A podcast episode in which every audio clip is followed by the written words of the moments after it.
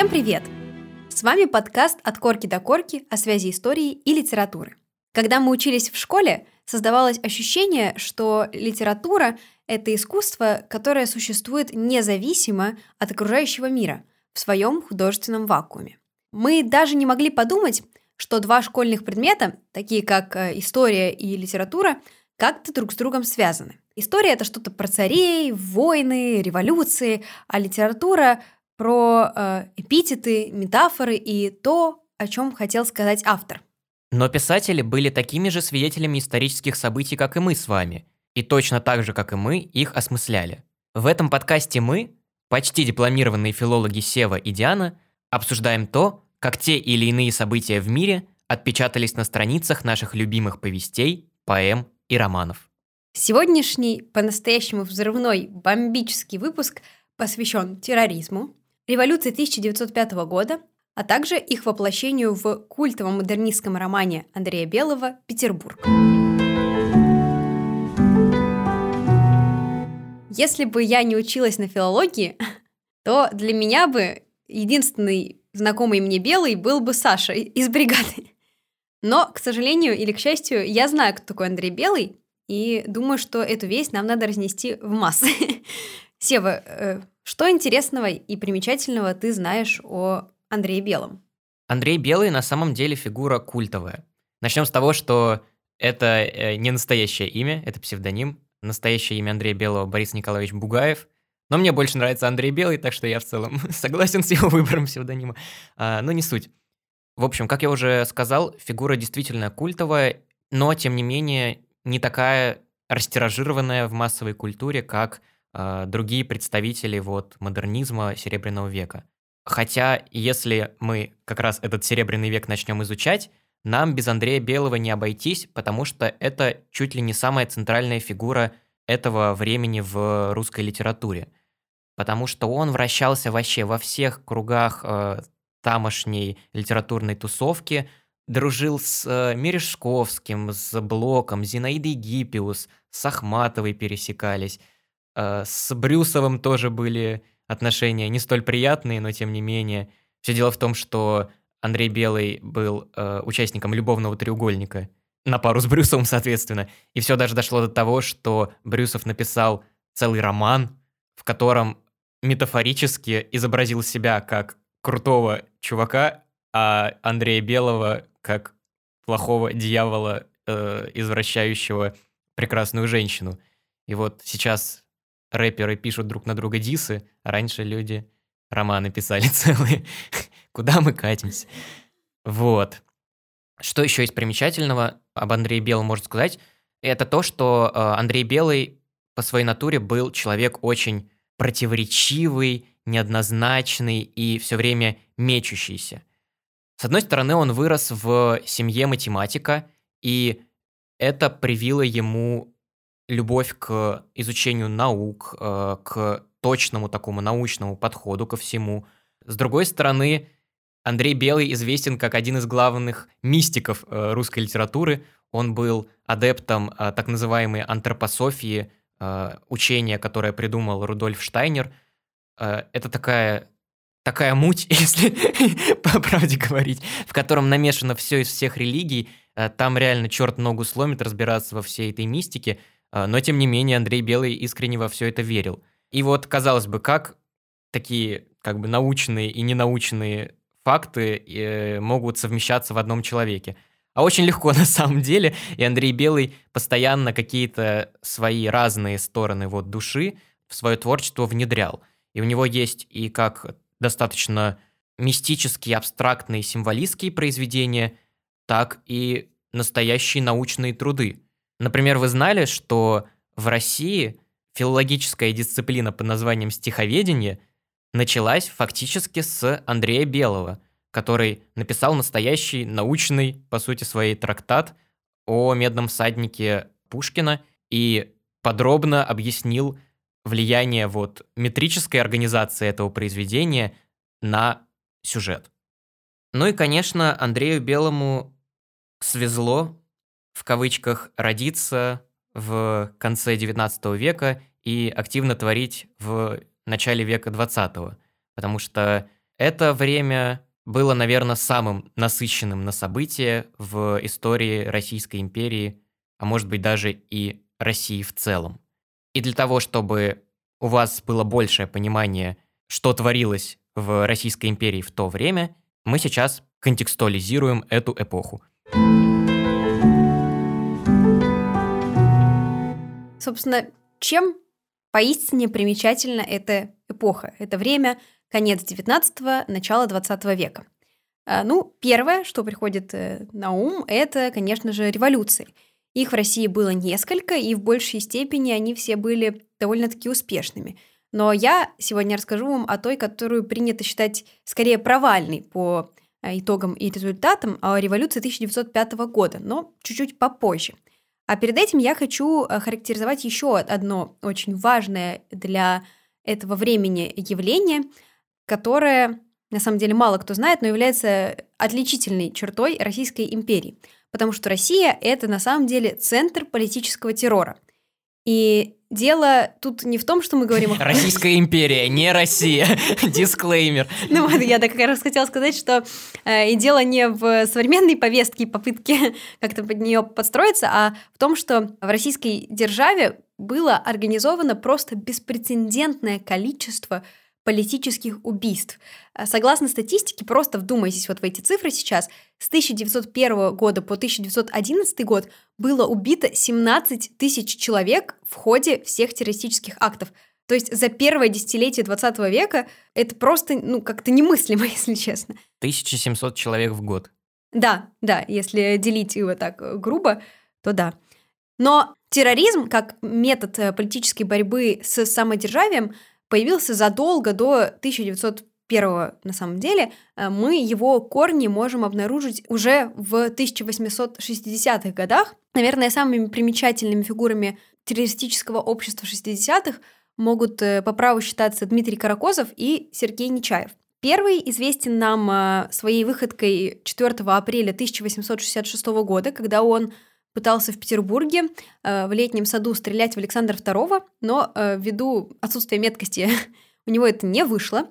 Вот. А Сергей Нечаев должен быть хорошо известен тем из наших слушателей, кто ознакомился со вторым эпизодом подкаста, посвященного новым людям и их осмыслению Достоевским в романе «Бесы». Вот, собственно, Сергей Нечаев известен не только тем, что он убил студента Иванова, но и тем, что написал катехизис революционера. Это был устав его тайной организации, состоявшей из вот таких разрозненных пятерок, которая называлась «Народная расправа». И в этом уставе он впервые так откровенно пролил свет на теоретическое обоснование террористической тактики. То есть он впервые оправдал терроризм как метод борьбы. Красной датой в календаре террористов считается 1 марта 1881 года, потому что... А я знаю, а можно я скажу? Я знаю, почему. Давай. Был убит Александр II в этот день.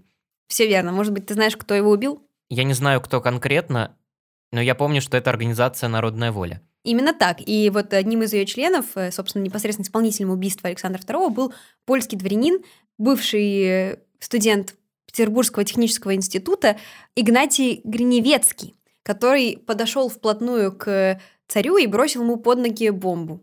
Мало кто знает, но огромную роль в организации цареубийства играли женщины. И в нашем одноименном телеграм-канале мы опубликуем дополнительные материалы о роли женщин в организации цареубийства, на которые вы можете подписаться. Предыдущий подкаст мы восхваляем женщин, подкаст мы женщин выставляем террористками убийцами. Да, в мире все должно быть в балансе. В балансе, да. Собственно, в течение 20 лет после разгрома вот этой организации, занимавшейся цареубийством, «Народной воли», террористам никак не удавалось возобновить свою деятельность полноценно, их все время настигали какие-то неудачи.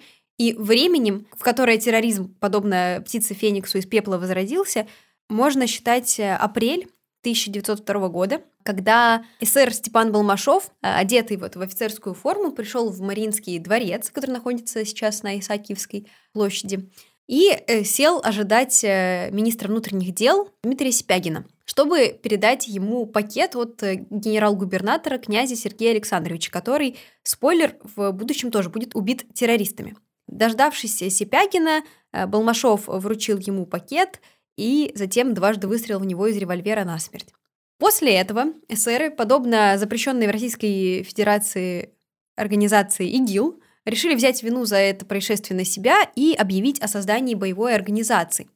В ее главе стоял 32-летний провизор Григорий Гершуни, которого в правительстве называли художником в деле террора, но пробыл он на этом посту относительно недолго, потому что его арестовали. И на его место, собственно, вступил его заместитель, мне кажется, одна из самых важных фигур в рамках сегодняшнего обсуждения и вообще обсуждения терроризма в целом, Евно Азеф. Он назначил своим заместителем бывшего студента Петербургского университета и бывшего члена социал-демократов Бориса Савинкова. Вот. И жили они долго и счастливо, хочется сказать, но относительно. Потому что руководили они, собственно, боевой организацией как надо. Потому что именно при их руководстве боевая организация вышла на тотально новый уровень терактов. Потому что, во-первых, именно при них начали использоваться разрывные снаряды, что было, конечно, в 1000 раз эффективнее любых револьверов, но при этом намного опаснее, потому что это все собиралось в очень полевых условиях, и известно множество случаев, когда сборщики просто погибали или когда им отрывало руки. Вот.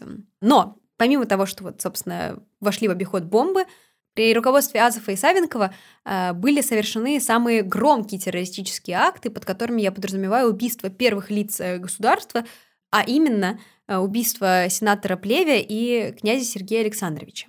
Убийство Плеве было очень важным шагом, отправной точкой для старта революции, потому что он, как политик, не нравился ни революционерам, ни либералам. Все считали, что он стоит поперек горла реформы, мешает России в продвижении на пути истинном.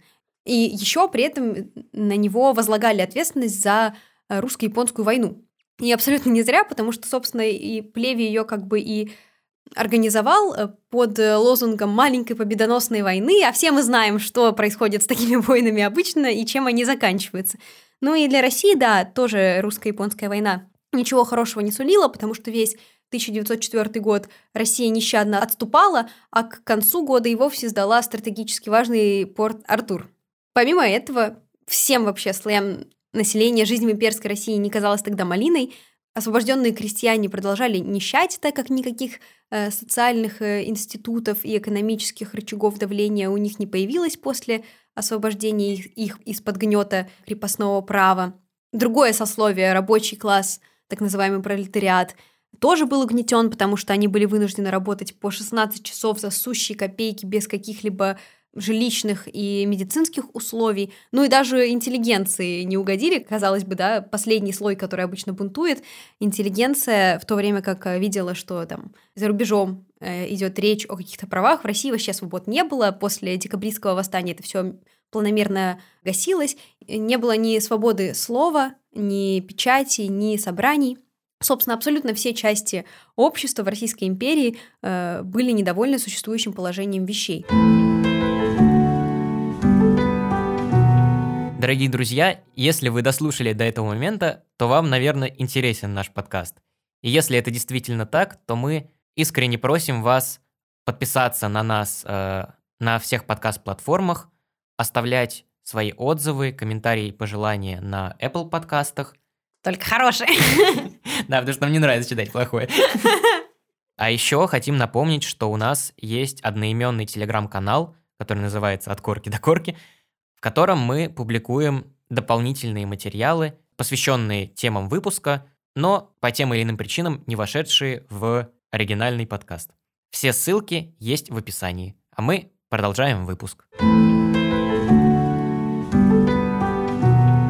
Было создано собрание русских фабричных и заводских рабочих города Санкт-Петербурга, во главе которых стоял священник Георгий Гапон.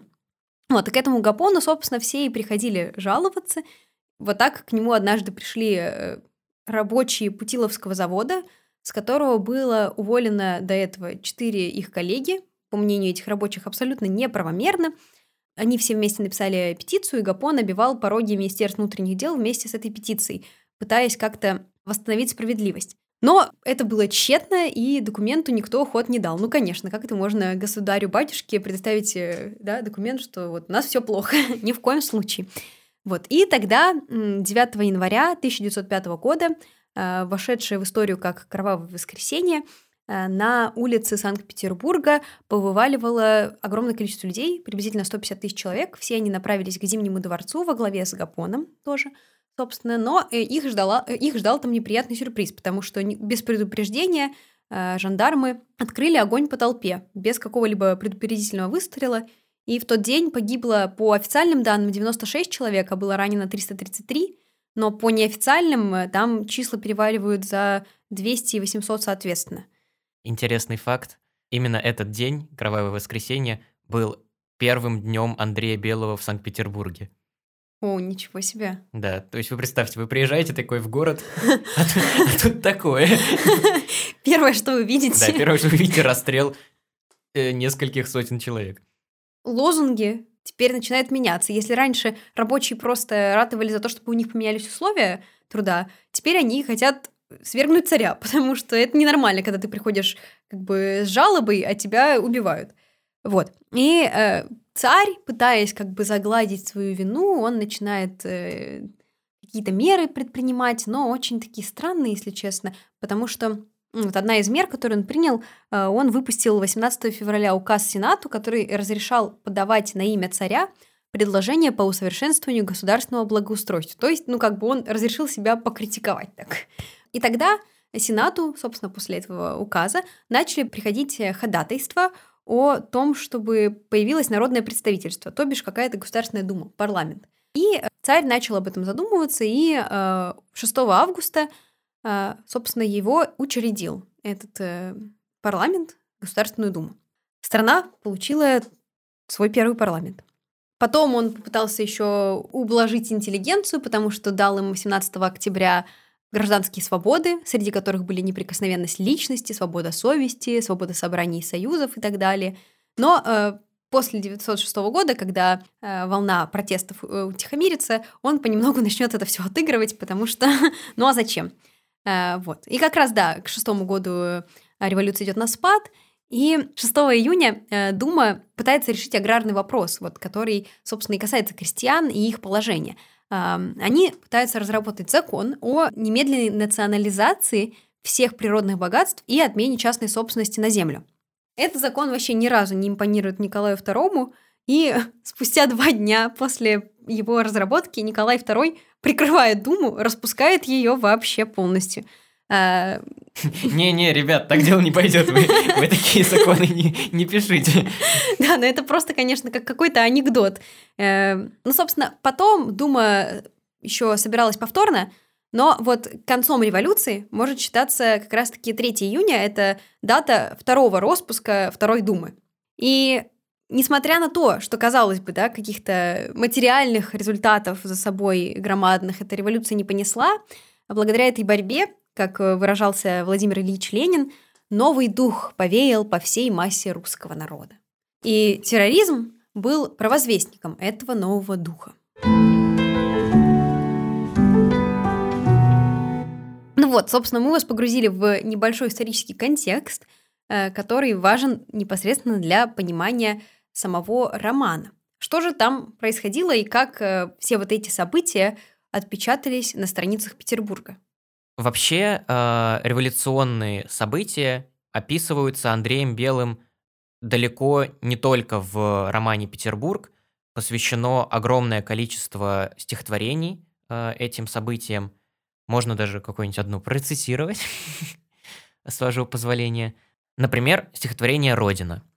«Те же росы, откосы, туманы, над бурьянами ртяный восход, холодеющий шелест поляны, голодающий бедный народ.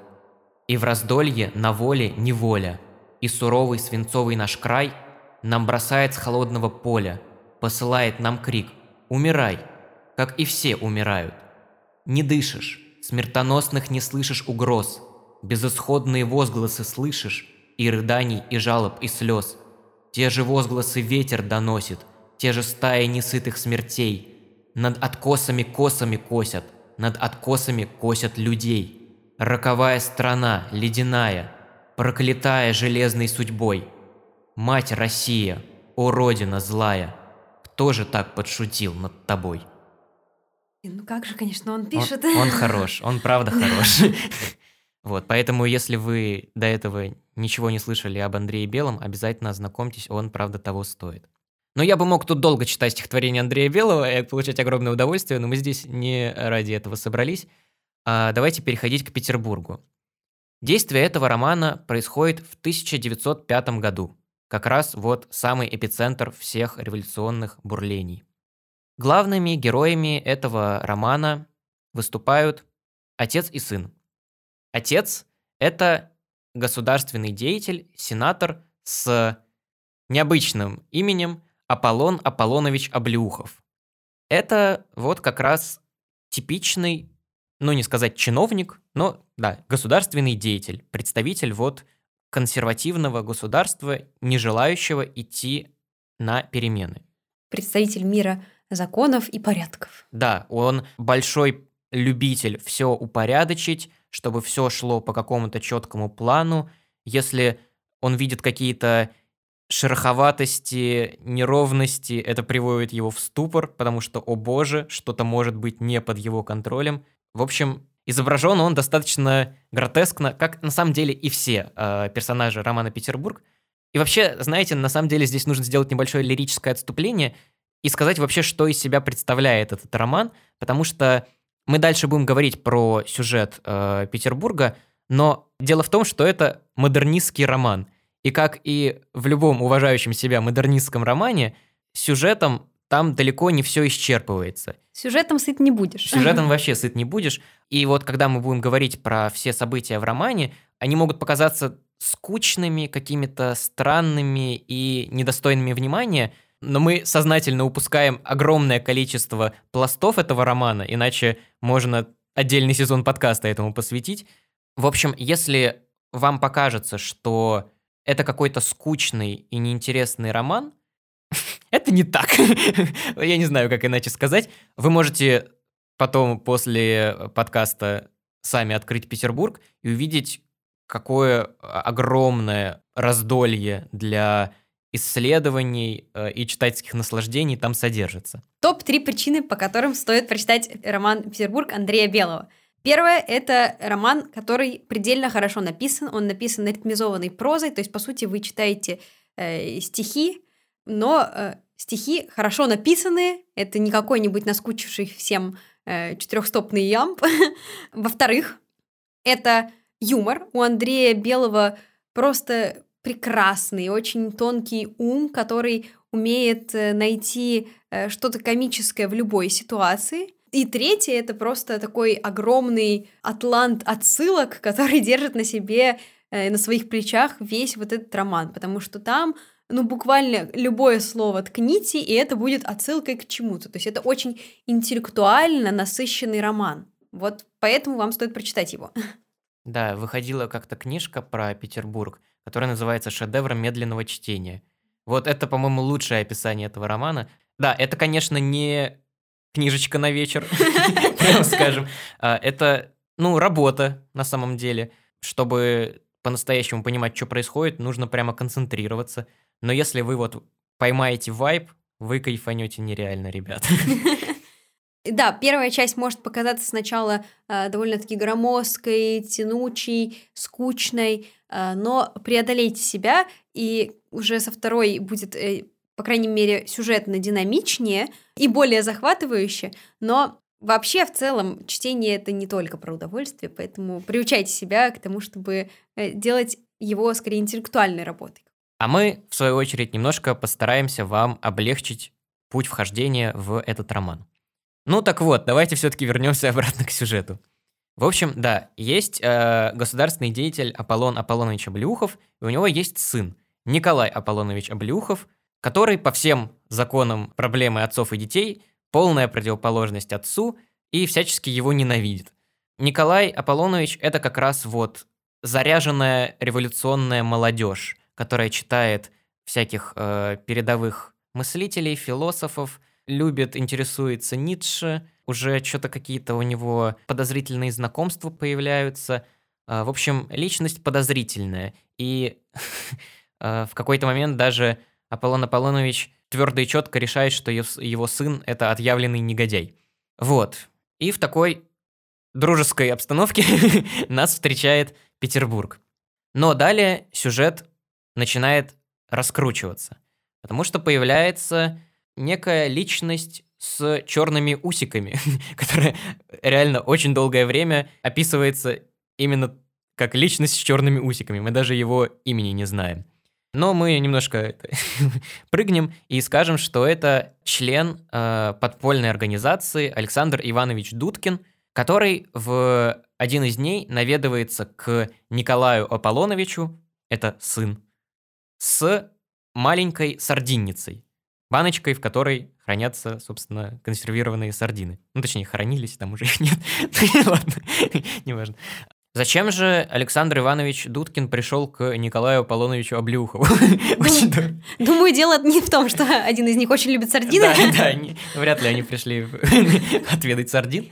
А все дело в том, что Николай Аполлонович однажды дал громогласное обещание. В потоке гнева он громогласно заявил, что хочет убить своего отца. А внимательные сотрудники подпольной организации с очень хорошей памятью это заявление зафиксировали. И теперь Николаю Аполлоновичу поручается убить своего отца. А убить его нужно с помощью как раз вот этой сардиницы, потому что внутри этой сардиницы содержится бомба. И вот здесь события начинают закручиваться, потому что, понятное дело, вы с отцом в плохих отношениях, но мы тоже часто ссоримся с родителями, но мы их не хотим убивать. И все дальнейшее время Николай Аполлонович мечется. Способен ли он на это? Готов ли он вообще ради каких-то идеалов, очень сомнительных, пойти на убийство отца, который, да, ему противен и неприятен, но это все-таки его отец. И вот как раз вот эта часть очень интересная в романе «Петербург», до нее нужно добраться, но оно того стоит. И если говорить вкратце, это весь сюжет. Да, как мы уже сказали, может показаться как-то простенько и блекло, но тут все дело не только в сюжете, а в том, как написан этот роман, и в том, какие герои этот роман насыщают. И как раз о прототипах главных героев мы и поговорим, потому что буквально у каждого основного действующего лица есть прообраз из реальной действительности Российской империи конца XIX – начала XX веков. И начнем мы с Аблеухова-старшего, уже знакомого вам Аполлона Аполлоновича, человека с замечательным именем и отчеством. Он воплощает в себе сразу, как мне кажется, несколько самодержавных прообразов, но самый яркий, наверное, это все-таки прообраз Константина Петровича Победоносцева. Для тех, кто не знает или подзабыл, Победоносцев был долгое время учителем Николая I и Александра III, и за, собственно, те убеждения, которые были в голове Александра III, ответственен именно он. А убеждения эти были довольно-таки консервативны. И, собственно, проявились они в большей мере с помощью контрреформ Победоносцева, которые были ответной мерой на реформы Александра II. Эти реформы полностью как бы реорганизовывали общество, потому что именно при Александре II было отменено крепостное право, да, были проведены множество финансовых, судебных, цензурных, военных реформ, то есть общество менялось, но надо было, тем не менее, его как-то стабилизировать. И вот этой стабилизацией как раз-таки и занимался Победоносцев. Но выглядело это все гиперконсервативно, собственно, и провластно. Политика Аполлона Аполлоновича, который мы можем как-то застать в романе, описывается, ну, практически точно так же. Вот как о ней пишет Белый. «С той поры еще более крепкая власть придавила собой учреждение, которое бросило над Россией свою крепкую власть. Но, наверное, Победоносцев даже примечателен не столько своей государственной деятельностью, сколько своими громадными ушами, потому что даже Блок не мог обойти эту черту внешности стороной. Он написал об этом в своем стихотворении «Возмездие». Прочитаю вам небольшой отрывок из него. «Победоносцев над Россией простер совиные крыла, и не было ни дня, ни ночи, а только тень огромных крыл. Он дивным кругом очертил Россию, заглянув ей в очи, стеклянным взором колдуна. Под умный говор сказки чудной уснуть красавице нетрудно, и затуманилась она, заспав надежды, думы, страсти». Собственно, в приблизительно подобных выражениях, на самом деле, рисует нам Аполлона Аполлоновича и Андрей Белый. Аполлон Аполлонович не волновался нисколько при созерцании совершенно зеленых своих и увеличенных до громадности ушей на кровавом фоне России. Согласитесь, прям довольно-таки похожее описание двух художников слова. Что еще стоит отметить, это литературный прообраз Аполлона Аполлоновича, который прям бросается в глаза любому более-менее подкованному читателю русской литературы. Это никто иной, как Алексей Александрович Каренин из романа Анны Каренина Льва Толстого, потому что у Каренина, во-первых, тоже большие уши, что-то все они любят сакцентировать внимание на этом аспекте внешности.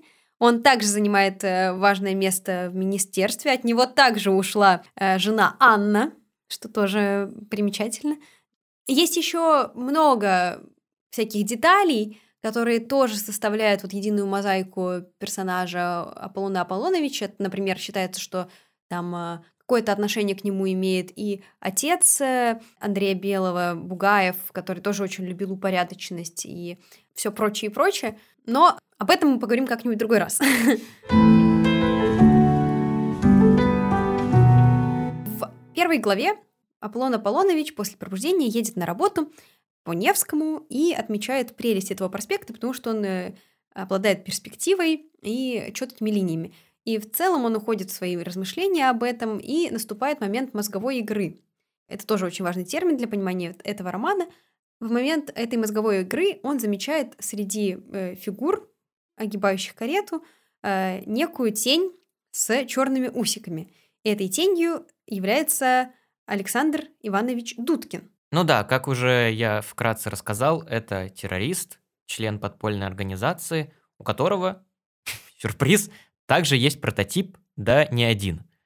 В качестве основных прототипов для Александра Ивановича Дудкина называют таких террористов, как Григорий Гершуни и Борис Савинков. Они уже упоминались нами чуть ранее, но, наверное, вы уже забыли.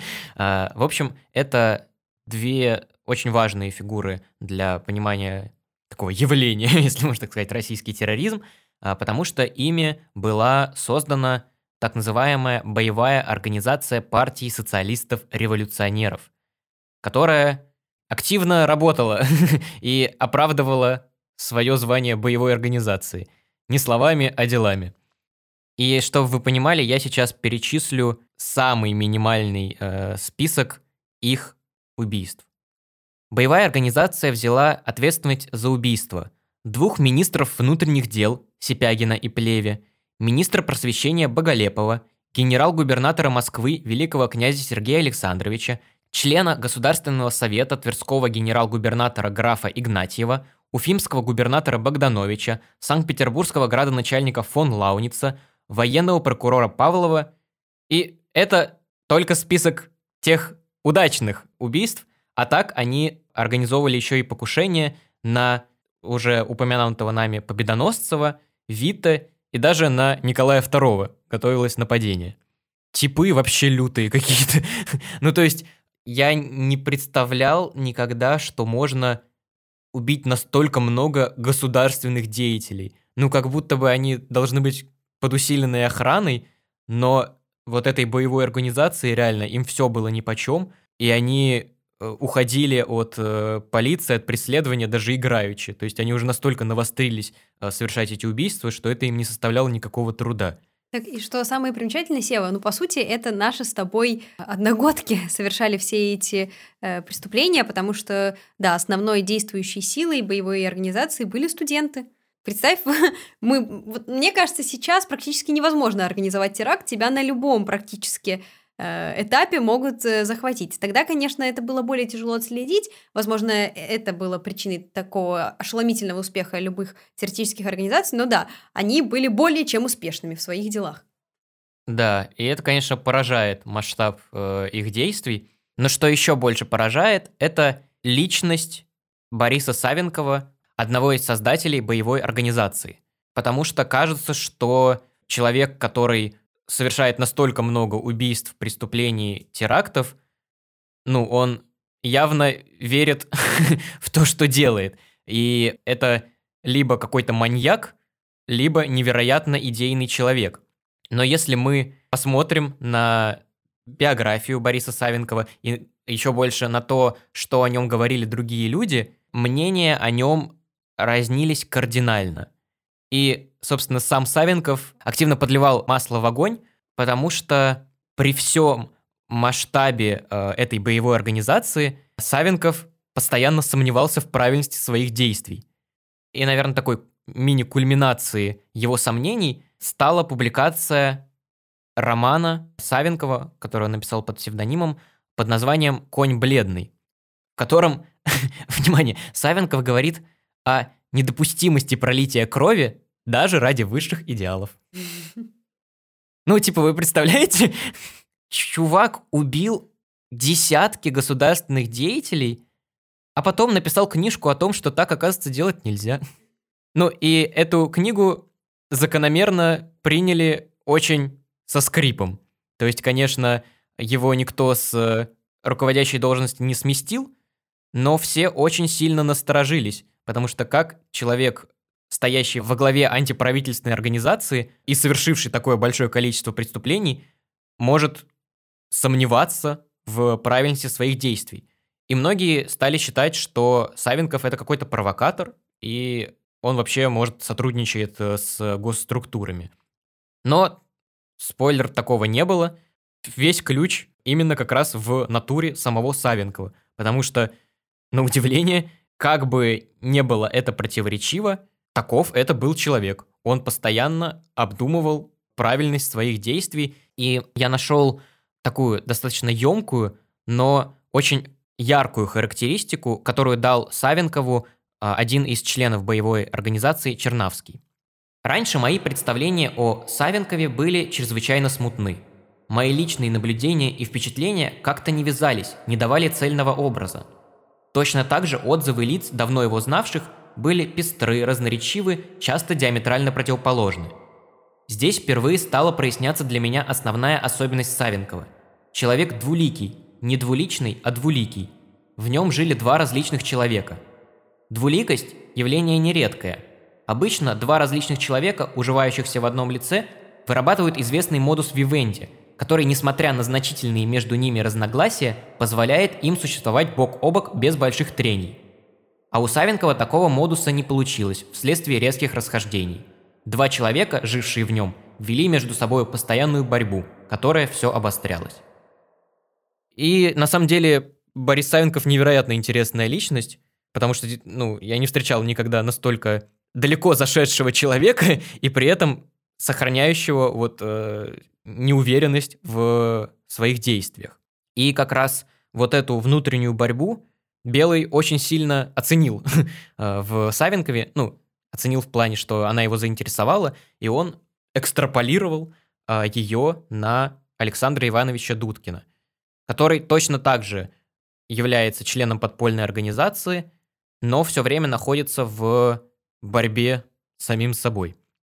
Потому что, несмотря на то, что мы встречаем Дудкина вначале как личность, которая отдает бомбу Николаю Аполлоновичу, является самым таким главным действующим лицом террора в романе, со временем Дудкин переосмысливает свою роль, анализирует и понимает, что он все это время, я стараюсь говорить без спойлеров, но все это время он был куклой, марионеткой в руках другой личности, и по сути, в конце романа Дудкин приходит к умозаключению, что его деяния неверны.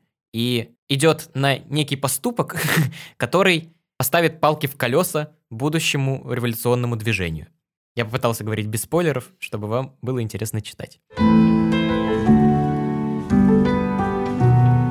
Сева, ты упомянул, что из-за вот таких умонастроений критических Савинкова его считали агентом охранки. Это довольно-таки забавно, потому что все это время под носом у них как раз-таки был другой человек, который им и являлся, да, являлся работником полиции. И при этом это не мешало ему нисколько руководить и быть вот вторым руководителем боевой организации. Речь сейчас идет о Евно Азефе, которого мы тоже уже упоминали ранее. Как видите, весь контекст, который мы навалили вам до этого, действительно нужен для понимания происходящего.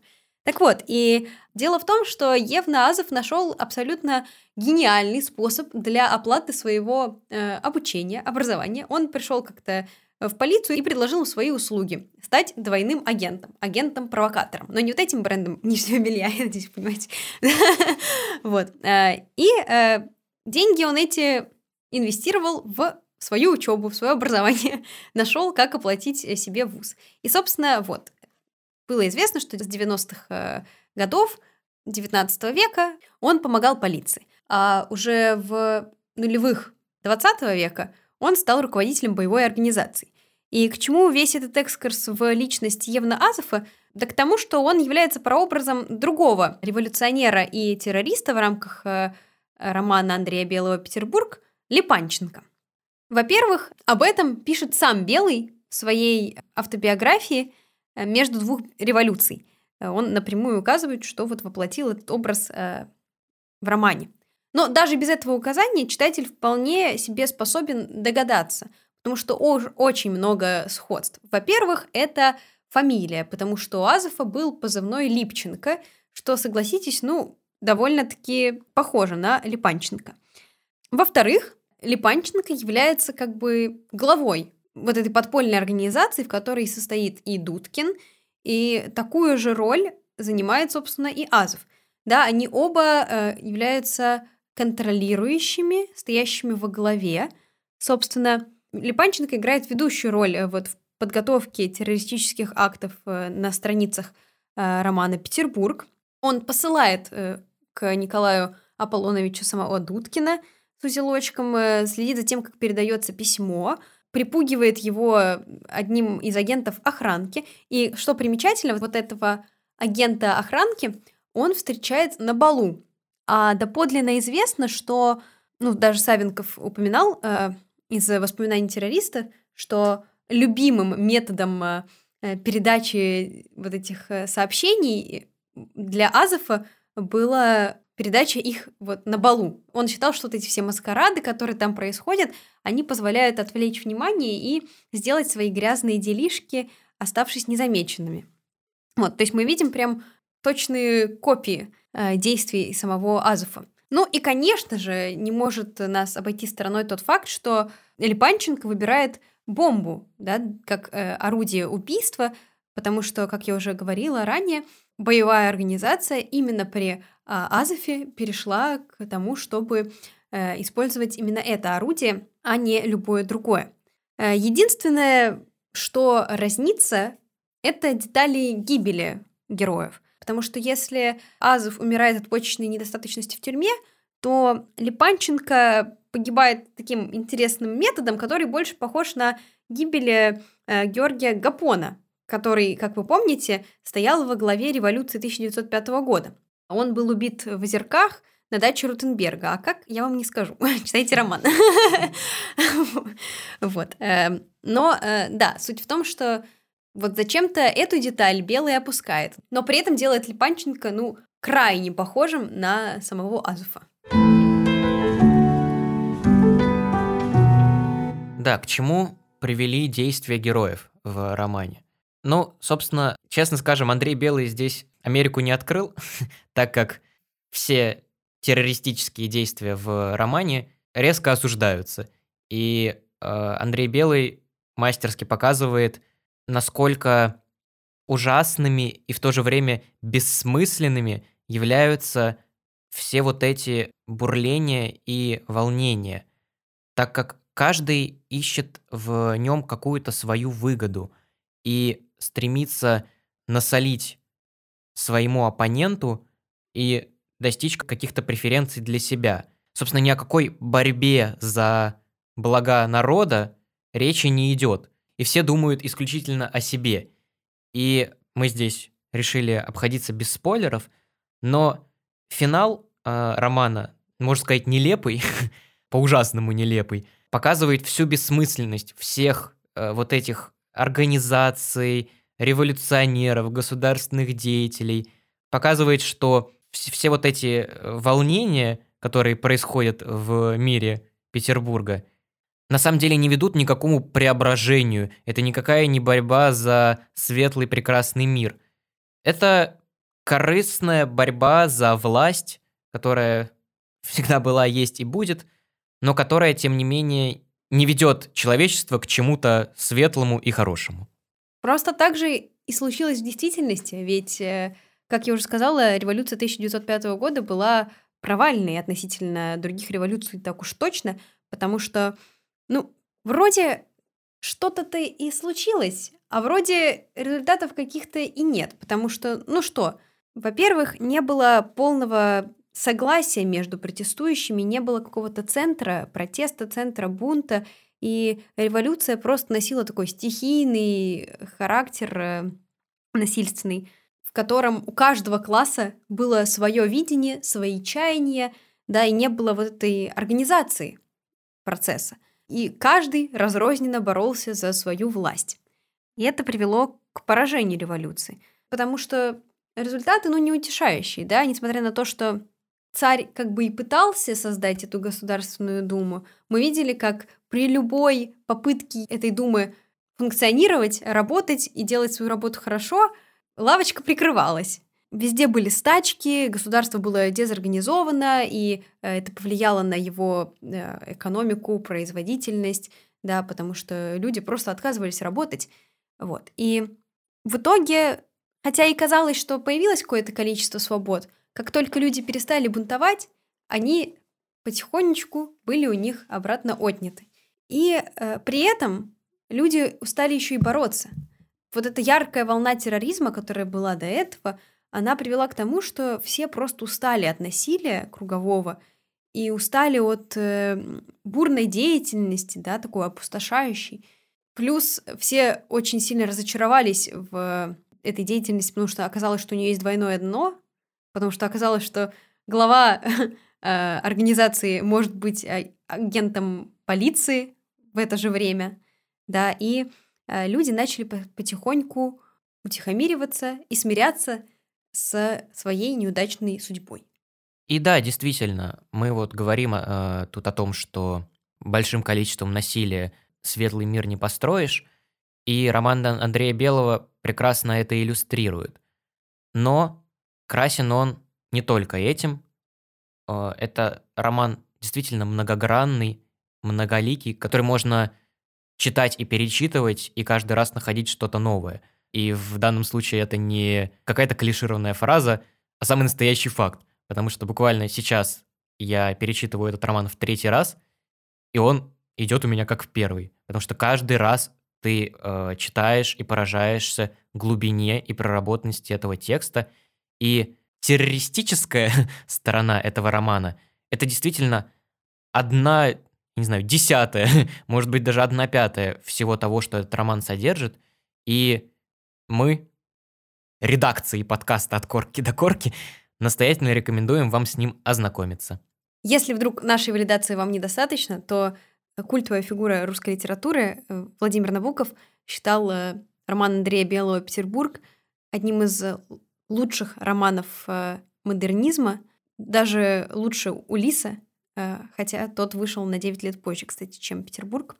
И да, этот роман действительно очень многогранен, поэтому читать его из-за этого может быть сложно, но мы надеемся, что наш подкаст, на который вы можете подписаться на всех удобных для этого платформах, и конкретно этот выпуск поможет вам облегчить знакомство с ним, по крайней мере, за счет узнавания конкретных исторических персоналей, стоящих за главными героями.